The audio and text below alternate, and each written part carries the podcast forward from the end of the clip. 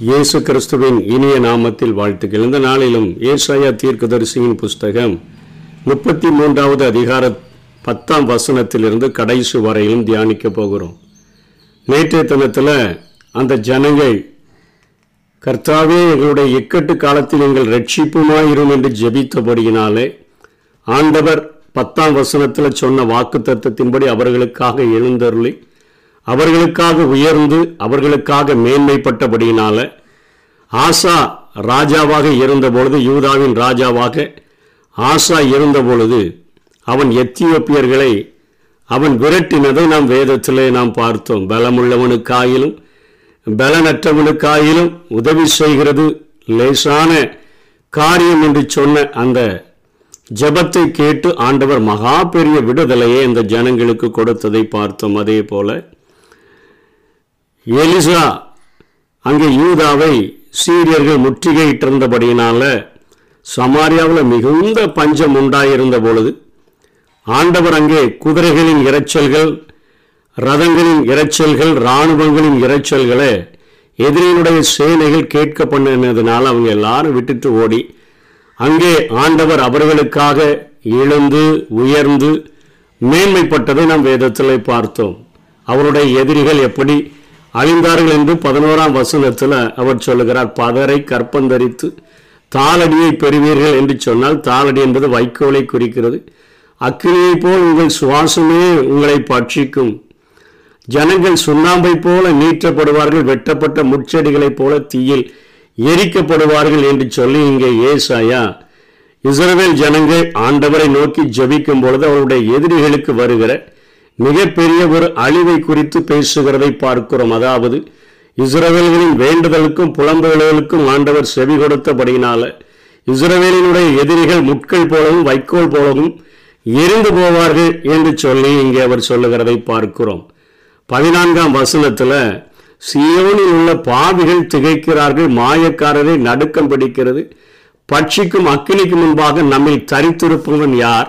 நித்திய ஜுவாலைக்கு முன்பாக நம்மில் தாபரிப்பவன் யார் என்கிறார்கள் என்பது நீதிமானே ரட்சிக்கப்படுவது அரிதானால் பக்தி இல்லாதவனும் பாவியும் எங்கே நிற்பான்? பாவியும் பக்தி இல்லாதவனும் அங்கே ஒரு அக்கினியினால் பட்சிக்கப்படுகிறது போல ஒரு நியாய தீர்ப்பிலே அழிந்து போகிறார்கள் என்கிறதை உணர்த்திவிட்டு சீயோனில் வாசமாக இருக்கிற பாவிகள் மாய்மாலக்காரர்களுடைய அந்த காரியம் அப்போ எவ்வளவு கொடுமையாக இருக்கும் என்று சொல்லி இங்கே ஏசாயா தீர்க்கன் குறிப்பிடுகிறதை பார்க்கிறோம். அப்போ தரித்திருப்பவர்கள் யார் தாபரிப்பவர்கள் யார் யார் இப்படி ஆண்டவுடைய சமூகத்தில் இருக்க முடியும் என்று சொன்னால் அழகாக சொல்லுகிறார் நீதியாய் நடந்து.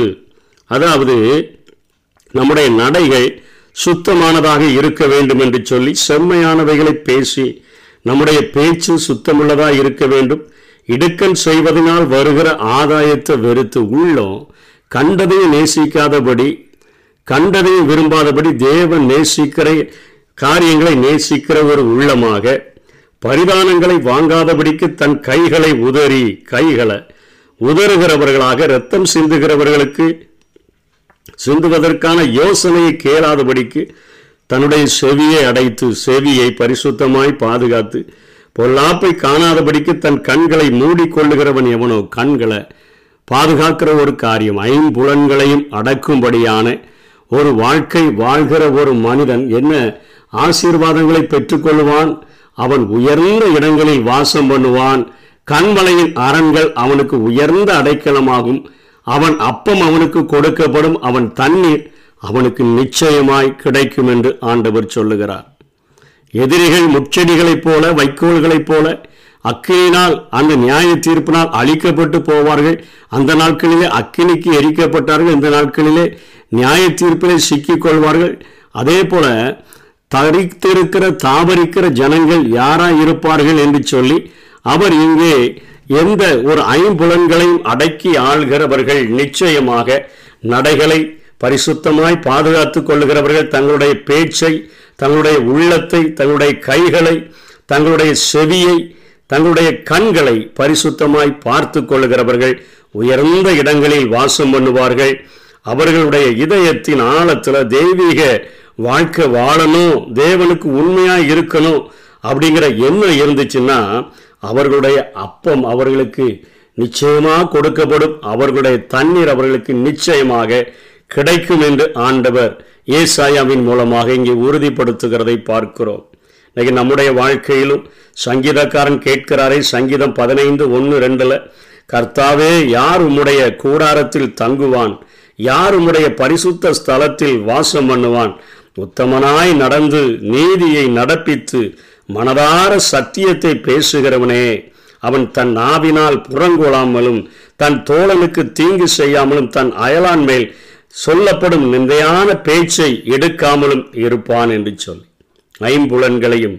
அதாவது நம்ம சொல்லுகிறோம கண் காது மூக்கு நம்முடைய வாய் நம்முடைய ஸ்கின் அல்லது ஸ்கின் அண்ட் ஹேண்ட் ரெண்டும் கையும் அந்த தோலும் சேர்ந்த காரியங்களை ஐம்புலன்கள் என்று சொல்லுகிறார்களே இவைகளை அடக்கி ஆள்கிற ஒரு மனிதன் நிச்சயமாக அவருடைய கூடாரத்தில் அவன் தங்க முடியும் அவருடைய பரிசுத்த ஸ்தலத்தில் அந்த பரலோக ராஜ்யத்தில் பிரவேசிக்க முடியும். அதற்கு உங்களை ஆயத்தப்படுத்த வேண்டும். பரிசுத்தமாய் ஐம்புலன்களையும் அடக்கி ஆள வேண்டும் என்று சொல்லி ஏசாயா இங்கே வலியுறுத்துகிறதை பார்க்கிறோம். சங்கீதம் இருபத்தி நாலு நான்கு ஐந்திலையும் சங்கீதக்காரன் சொல்கிறார் கைகளில் சுத்தமுள்ளவனும் இருதயத்தில் மாசில்லாதவனுமாய் இருந்து தன் ஆத்துமாவை மாயைக்கு ஒப்பு கொடாமலும் கபடாய் ஆணையிடாமலும் இருக்கிறவனே. அவன் கர்த்தரால் ஆசீர்வாதத்தையும் என் ரட்சிப்பின் தேவனால் நீதியையும் பெறுவான் என்று சொல்லுகிறார். அதே போல சங்கீதம் நூற்றி பத்தொன்பது முப்பத்தேழில் மாயையை பாராதபடிக்கு நீர் என் கண்களை விளக்கி உமது எதிரிக உமது வழிகளில் என்னை உயிர்ப்பியும் என்று சொல்லுகிறார். நம்முடைய வழிகளில் என்னை உயிர்ப்பியுங்க என் மாயையை பாராதபடிக்கு இந்த உலகத்தில் காணப்படுகிற அழிந்து போகிற காரியங்களின் மேலே என் கண்களை செலுத்தாதபடிக்கு ஆண்டவரே உமது வழிகளில் என்னை உயிர்ப்பியும் என்று சொல்லி இங்கே சங்கீதக்காரன் ஜபிக்கிறதை பார்க்கிறோம். ஆண்டவர் எதிரிகளை பார்த்து மீண்டும் கேட்கிறதாக இங்கே எழுதப்பட்டிருக்கிறது. உன் ஞானி எங்கே? அதாவது உன் தண்டல்காரன் எங்கே? உன் கணக்கன் எங்கே? கோபுரங்களினுடைய எண்ணிக்கையை எண்ணுகிறவன் எங்கே என்று கேட்கிறார் ஆண்டவர். கடைசி நாட்களிலே இது அவர்களுடைய இஸ்ரவேல் ஜனங்களுக்கு அவர்களுடைய கடைசி நாட்களில் ஆண்டவர் எழுந்து நிற்கும் பொழுது பதினெட்டாம் வசனத்தில் ஆண்டவர் சொல்லுகிறார் கணக்கன் எங்கே? அந்த கணக்கு பார்க்கிறவன் போருக்கு செல்லுகிற அந்த இராணுவத்தினுடைய கணக்கையும் பார்ப்பான். கொள்ளையடிச்சிட்டு வந்த பொருள்களின் கணக்கையும் பார்ப்பான். அதற்குன்னு ஒரு கணக்கா பிள்ளைய அவர்கள் வைத்திருந்தார்கள். தண்டல்காரன் எங்கே? இந்த தண்டல்காரர்கள் இவர்களுடைய வேலை என்ன? கொண்டு வருகிற பொருள்களை அவர்கள் பாதுகாப்பாக வைக்கிறதும் வரி வசூலிக்கிற காரியங்களையும் அவர்கள் செய்கிறவர்களாக இருந்தார்கள். வரிகளை சரிவர கலெக்ஷன் பண்ணி அவைகளை காத்து வைக்கிறவர்களாக இருந்தார்கள். கோபுரங்களை எண்ணினவன்னா எதிரிகளினுடைய கோபுரங்களினுடைய எண்ணிக்கையை எண்ணி அவருடைய வலிமையை எடை போடுகிறவர்கள்.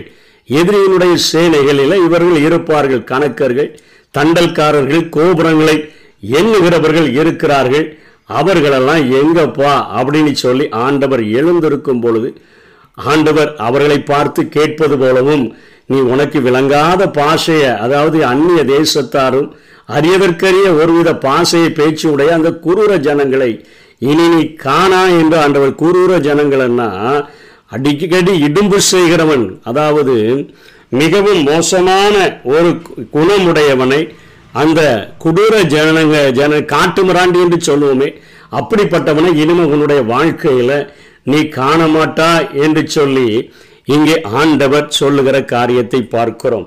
அதைத்தான் பவுலும் ஒன்று குருந்தியர் ஒன்னாம் அதிகாரம் இருபதாம் வசனத்தில் இன்னைக்கு ஆண்டவரை அறிந்து கொள்ள முடியாதபடி தடுக்கிறவர்களை பவுல் கேட்கிறார் ஞானி எங்கே? வேதபாரகன் எங்கே?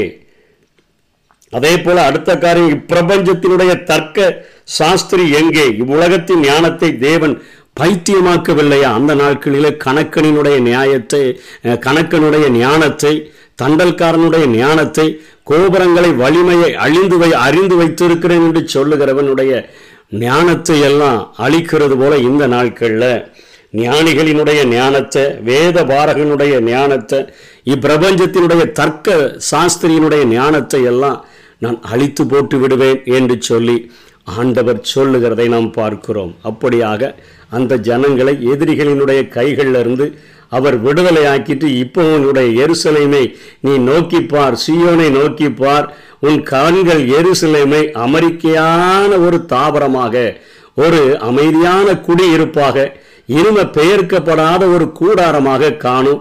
அதனுடைய முளைகள் அதாவது கூடாரங்களை அடிப்பதற்கு பயன்படுத்தப்படுகிற முளைகள் அது அப்படியே அங்கங்கே எங்கெங்கெல்லாம் போகிறாங்களோ அங்கங்கெல்லாம் பிடுங்கி கொண்டு போகிறது போல இனிமேல் கொண்டு போகப்படாது அது இனிமே பெயர்க்கப்படாத கூடாரமாக காணும் அவைந்தருடைய முளைகள் எந்தெந்தைக்கும் பிடுங்கப்படுவதில்லை. அதனுடைய கயிறுகளில் ஒன்றும் அருந்து போவதில்லை. மகிமையுள்ள கர்த்தர் அங்கே நமக்கு வஸ்- விசாலமான நதிகளும் ஆறுகளும் உள்ள ஸ்தலங்களும் போல இருப்பார் இது எஸ்ஐக்கியல் நாற்பத்தி ஏழில் சொல்லப்பட்ட அந்த ஒரு மிகப்பெரிய ஆவிக்குரிய நதிகளை ஆசீர்வாதங்களை குறிக்கக்கூடியதாக இருக்கிறது. ஏனென்று சொன்னால் எருசலமிலே அங்கே நதிகள் ஆறுகள் இல்லை. ஆண்டவரே அவர்களுக்கு அப்படிப்பட்ட நதிகளும் ஆறுகளும் உள்ள ஒரு ஸ்தலத்தை போல இருப்பார் என்று சொல்லி அங்கே ஆண்டவர் ஏசாயாவின் மூலமாக வாக்கு கொடுக்கிறார். கர்த்தர் நம்முடைய நியாயாதிபதி கர்த்தர் நம்முடைய ஞான பிரமாணிகர் கர்த்தர் நம்முடைய ராஜா அவர் நம்மை ரட்சிப்பார் என்று சொல்லியும் அங்கே ஆண்டவர் உனக்கு எப்படி இருப்பார் என்று சொல்லி ஏசாயா சொல்லுகிறார். ஆண்டவர் நம்முடைய வாழ்க்கையிலே நம்முடைய நியாயாதிபதியாக அதாவது ஜட்ஜாக நம்முடைய நியாய பிரமாணிகராக லா கிவர் அதாவது சட்டத்தை எழுதி நமக்கு இயற்றுகிற ஒரு ஆண்டவராக நம்முடைய ராஜாவாக கிங்காக நம்மை ரட்சிக்கிறவராக சேவியராக நம்முடைய வாழ்க்கையில அன்றும் இன்றும் என்றும் கிரியை செய்கிறவராக அவர் இருக்கிறார் என்கிறதை ஏசாயா இங்கே ஆண்டவரை குறித்து ஒரு படம் பிடித்து காட்டுகிறதை பார்க்கிறோம். கடைசியா இருபத்தி மூணாம் வசனத்துல அந்தி கிறிஸ்துவனுடைய சேனையினுடைய பொருள்கள் பங்கிடுவதப்படுகிறத இங்கே ஏசாயா எழுதியிருக்கிறாரு. திரளான கொள்ளை பொருள்கள் இருப்பதனால கால் நடக்க முடியாதவன் கூட தாராளமாய் அவனை எடுத்துக்கொள்ள முடியும்னா கால் மிதிக்கப்படுகிற இடத்துல எல்லாம் அவைகள் கிடக்கிறபடினால அவர்களும் எடுத்துக்கொள்ள முடியும் என்று சொல்லி இங்கே ஏசாயா குறிப்பிடுகிறார். இருபத்தி நாலாம் வசனத்துல சரீர சுகமும் பாவ மன்னிப்பும் அக்காலத்துல யூதர்களுக்கு உண்டாயிருக்கும் இப்பொழுது கர்த்தரை சேருகிற யாவருக்கும் தேடுகிற யாவருக்கும் சரீர சுகமும் பாவ மன்னிப்பையும் ஆண்டவர் கொடுக்கக்கூடியவராக இருக்கிறார். மத் ஏசாயா ஐம்பத்தி மூன்றாம் அதிகாரம் நான்கு ஐந்துல மெய்யாகவே அவர் நம்முடைய பாடுகளை ஏற்றுக்கொண்டு நம்முடைய துக்கங்களை சுமந்தார் நாமோ? அவர் தேவனால் அடிபட்டு வாதிக்கப்பட்டு சிறுமைப்பட்டவர் என்று எண்ணினோம். நம்முடைய மீறுதல்களின் நிமித்தம் அவர் காயப்பட்டு நம்முடைய அக்கிரமங்களின் நிமித்தம் அவர் நொறுக்கப்பட்டார். நம்முடைய நமக்கு சமாதானத்தை உண்டு பண்ணும் ஆக்கினை அவர் மேல் வந்தது அவருடைய தழும்புகளால் குணமாகிறோம் என்று எழுதுகிறார். மத்தையும் அந்த நிருபத்தை எழுதின ஆக்கியோன் அழகாக எட்டாம் அதிகாரம் பதினேழாம் பதினேழாம் வசனத்தில் அவர்தாமே நம்முடைய பலவீனங்களை ஏற்றுக்கொண்டு நம்முடைய நோய்களை சுமந்தார் என்று ஏசாயா தீர்க்கதரிசியினால் உரைக்கப்பட்டது நிறைவேறும்படி இப்படி நடந்தது என்று எழுதுகிறதை பார்க்கிறோம். யோவான் பத்து பத்துல பார்க்கிறோம். ஆண்டவர் சொல்கிறார் நானோ அவைகளுக்கு ஜீவன் உண்டாயிருக்கவும் பரிபூரணப்படவும் வந்தேன். யாக்கோபு ஐந்து பதினான்கிலிருந்து பதினாறு வரையிலும் வியாதிப்பட்டா ஒருவன் வியாதிப்பட்டால் சபையின் மூப்பர்களை வரவழைப்பானாக அவர்கள் கர்த்தருடைய நாமத்தினாலே அவனுக்கு எண்ணெய் பூசி அவனுக்காக ஜெபம் பண்ண கடவர்கள் அப்பொழுது விசுவாசமுள்ள ஜெபம் பிணியாளியை ரட்சிக்கும். கர்த்தர் அவனை எழுப்புவார் அவன் பாவம் செய்தவனானால் அது அவனுக்கு மன்னிக்கப்படும். நீங்கள் சொஸ்தமடையும் படிக்கு உங்கள் குற்றங்களை ஒருவருக்கொருவர் அறிக்கையிட்டு ஒருவருக்காக ஒருவர் ஜெபம் பண்ணுங்கள். நீதிமான் செய்யும் ஊக்கமான வேண்டுதல் பலனுள்ளதாய் இருக்கிறது. அந்த நாட்களிலும் இந்த நாட்களிலும் இனி வருகிற நாட்களிலும் ஆண்டவர் நம்முடைய பாவங்களை மன்னித்து நம்முடைய நோய்களை சுகமாக்குகிற ஒரு ஆண்டவராக இருக்கிறார். உலகத்தினுடைய மருத்துவர்கள் கைவிட்டாலும் ஆண்டவரை இறுக பிடித்து கொள்ளுகிற ஒரு மனிதனுடைய வாழ்க்கையில அவனுடைய பாவங்கள் மன்னிக்கப்படுமானால் அவனுக்கு நோய் நோய்கள் மாற்றப்படும் என்கிற ஒரு காரியத்தை இங்கே ஏசாயா கடைசியாக வலியுறுத்துகிறதை நாம் பார்க்கிறோம். ஒன்று பேதுருல ரெண்டாம் அதிகாரம் இருபத்தி நான்காம் வசனத்துல பேதுருவும் சொல்லுகிறார் அவர்தாமே தமது சரீரத்திலே நம்முடைய பாவங்களை சிலுவையின் மேல் சுமந்தார் அவருடைய தழும்புகளால் குணமானியர்கள் என்று சொல்லுகிறார். நீதிமொழிகள் இருபத்தெட்டு பதிமூணுல நம் தன் பாவங்களை மறைக்கிறவன் வாழ்வடைய மாட்டான் அவைகளை அறிக்கை செய்து விட்டு விடுகிறவனோ இரக்கம் வருவான் இந்த நாட்களில் எப்படி ஆண்டவர் கிரியை செய்கிறாரோ கடைசி நாட்களில் அந்த தன்னுடைய ஜனங்களாகிய இஸ்ரவேல் ஜனங்களுக்கும் இருபத்தி நாலாம் வசனத்தில் சொல்லப்பட்டது போல ஆண்டவர் கிரியை செய்வார். நீதிமானே ரட்சிக்கப்படுவது அரிதானால் பக்தி இல்லாதவனும் பாவியும் எங்கே நிற்பான்? ஆண்டவருக்கு விரோதமாய் கிரியை செய்கிறவர்கள் ஒரு முச்செடியை போல ஒரு வைக்கோலை போல அழிக்கப்படுவார்கள் என்று சொன்னார் நம்ம எத்தனையாய் நடுநடுங்க கூடிய ஒரு நிலைமையில வைக்கப்பட்டிருக்கிறோம். இந்த உலகத்தில் மாய்மாலமான வாழ்க்கையை வாழ்ந்து பாவத்தில் நிலைத்திருப்போம் என்று சொன்னால் அந்த அக்னி பட்சிக்கிறது போல என்கிற அந்த நியாய தீர்ப்பில் நாம் சிக்கிக் கொள்ளக்கூடும். இந்த கொடுக்கப்பட்ட இந்த கிருபையின் காலத்தில் ஆண்டவரை இருக நட பிடித்து கொண்டு நம்முடைய ஐம்புலன்களையும் அடக்கி ஆழ்கிறவர்களாக நாம் வாழ்ந்தோம் என்று சொன்னால் அந்த பரிசுத்த ஸ்தலத்தில் நாம் அவரோடு கூட நாம் பிரவேசிக்க முடியும். இந்த உலகத்தில் உள்ள எல்லா ஞானிகளுடைய ஞானத்தையும் வேதபாரகனுடைய ஞானத்தையும் தர்க்க சாஸ்திரியுடைய ஞானத்தையும் அழித்து ஆண்டவர் இன்றைக்கு பாலகர்களைப் போல இருக்கிற நமக்கு இவ்வளோ பெரிதான ரட்சிப்பை வெளிப்படுத்தி இருப்பார் என்று சொன்னார். அவருடைய சத்தத்துக்கு செவி கொடுத்து நீரே என் வாழ்வின் நியாயாதிபதி நீரே என்னுடைய வாழ்வின் நியாய பிரமாணிகர் நீரே என்னுடைய வாழ்வின் ராஜா நீரே என்னுடைய ரட்சிக்கிறவர் என்று சொல்லி நம்மை அவருக்குள்ளாக நம்மை ஒப்பு கொடுப்போம். கர்த்தர் தாமே நம்மை ஆசீர்வதிப்பாராக. ஆமே இன்றைக்கு நான்